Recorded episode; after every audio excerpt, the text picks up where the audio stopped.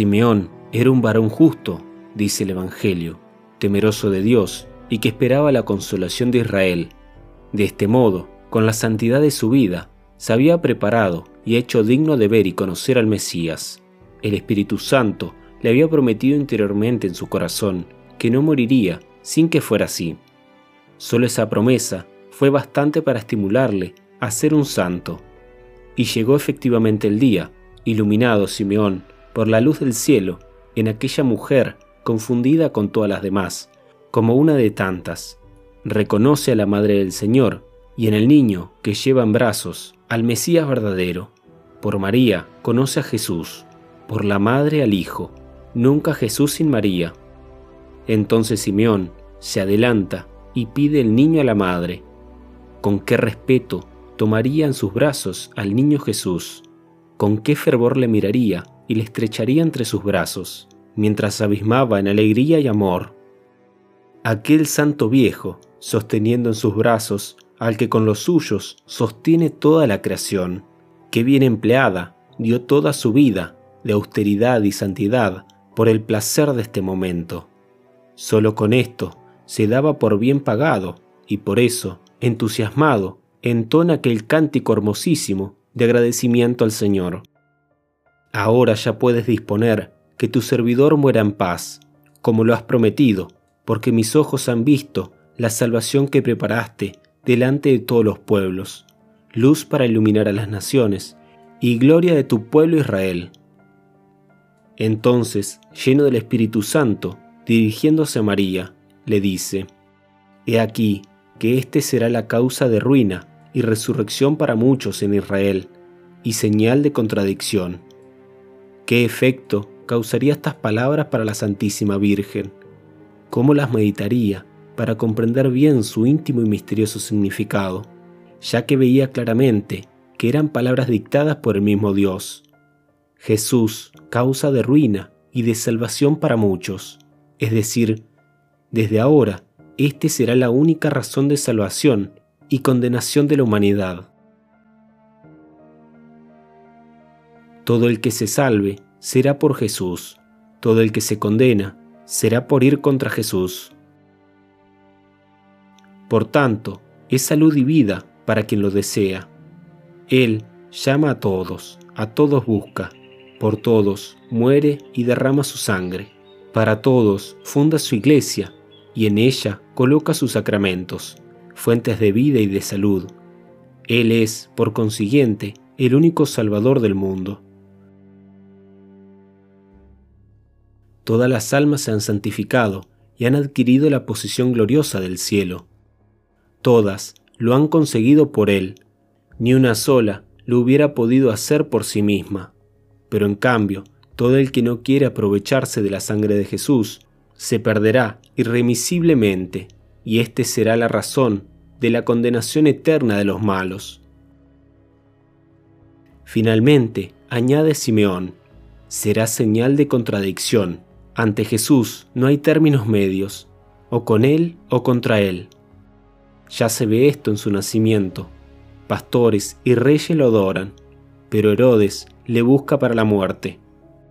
Su presencia no es nunca indiferente, siempre excita o amores o rencores y odios enconados.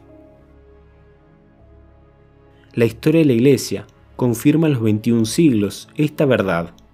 Siempre ha habido discípulos fieles que le siguen hasta la muerte y fariseos que le calumnian y tratan de perseguirle con odio implacable.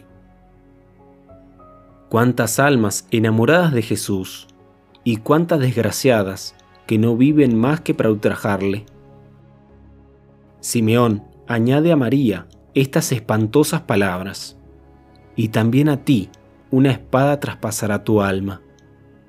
He aquí profetizada la parte que le corresponde a María en los sufrimientos y dolores de su Hijo, una espada de dolor que constantemente ha de atravesar de parte en parte su corazón. Ya la Santísima Virgen, en la Anunciación, al oír la propuesta del ángel, tuvo revelación de los sufrimientos terribles que acompañarían a aquella dignidad de Madre de Dios, y no obstante, valiente y generosa, pronunció su fiat, con la que aceptó todo lo que el Señor quisiera enviarla. ¿Qué sentiría al ver cuán pronto se iba a realizar ese fiat? La espada de dolor la veía no como algo lejano y futuro, sino que ya se la metía muy adentro y la empezaba a hacer sufrir. Si Dios hubiera ocultado a María esta espada y este dolor, y solo la hubiera permitido sufrir cuando llegase el momento del Calvario, al menos 33 años hubiera pasado tranquila, gozando sin temor alguno de la presencia de su Hijo. Mas el Señor quiso que también María imitara en esto a su Hijo. Jesús no solo había de sufrir en la cruz, la redención comenzó ya en Belén, y por eso desde el pesebre hasta su muerte en el Calvario, no tendrá un momento sin sufrimiento. Así debió ser María, y para eso la espada se la clava en el día de hoy, y ya no dejará un momento de atravesar su corazón. Los pecados de los hombres iban a ser constantes. Qué extraño que fueran continuos y constantes los sufrimientos de Jesús y María. Ellos no dejan de sufrir, porque los hombres no dejan de pecar. Un mal previsto y cierto es suficiente para cibarar todas las alegrías. El enfermo desahuciado, aunque sea larga su enfermedad y tenga momentos sin dolor, no les tiene sin sufrimientos. Solo el verse incurable y destinado a la muerte ya suficiente para no gozar de nada, ni tener la más mínima alegría. Si nosotros no temblamos ante el pensamiento de nuestra muerte, es porque no nos convencemos de que pronto tenemos que morir y vemos la muerte lejana. En María no fue así. Ella no dejaba un solo momento ese día y ese pensamiento, y por eso ya desde ahora no tendrá un solo goce, aunque sea tan legítimo y tan santo como los que tenía con Jesús, que no esté amargado con este recuerdo. Contemplemos a María en Belén, en Nazaret, en Egipto, en aquellas escenas tiernas y delicadas entre madre e hijo, y cuando la madre se extasía en la belleza y encantos y hermosura de Jesús, cuando más gozaba con él, de repente un recuerdo, unas palabras, una espada la atormentan. Y así siempre, al abrazarle contra su pecho, al peinarle su hermosa cabellera, al sentarle a la mesa y darle de comer, al contemplar la delicadeza de aquel hermosísimo rostro, la luz encantadora de aquellos ojos y el carmín precioso de aquellas mejillas. ¿Cómo vería ella las salivas, bofetadas, azotes, clavos que iban a herirle tan bárbaramente? Y esto un día y otro día, y hasta en sueños de noche. ¿Cuántas veces la imaginación la atormentaría con estas escenas? No había nada que le aliviara el dolor de esta espada ni el tiempo que todo lo cura, ni la esperanza de que no llegará a efectuarse. Era la voluntad de Dios, y sabía que tenía que cumplirse necesariamente, y por lo mismo cada día que pasaba, lejos de cicatrizar la herida, la aumentaba cada vez más y más, pues veía acercarse el momento del sacrificio. Y a pesar de eso, lejos de acobardarla, también ella generosísimamente, de día en día, aumentaba el deseo de que llegara ese instante, no solo por ser esa la voluntad de Dios, sino por el bien nuestro. Su dolor y sus penas son muy grandes, pero aún es mayor su caridad y su amor. Cuanto más sufre por nosotros, más nos ama.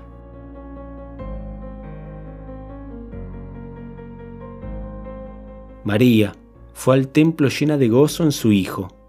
Este gozo aumenta al ver la revelación magnífica que Dios hace de él por medio de Simeón, llamándole la luz y la salvación de los hombres. Y cuando más embebida está en este dulcísimo placer y divino contento, la espada de dolor, por medio de las palabras de Simeón, le clava en su corazón. Pobre madre, ya no ve en Jesús a su Hijo, ya no ve más que a una víctima que será destinada al sacrificio, el Cordero de Dios que será inmolado por el mundo.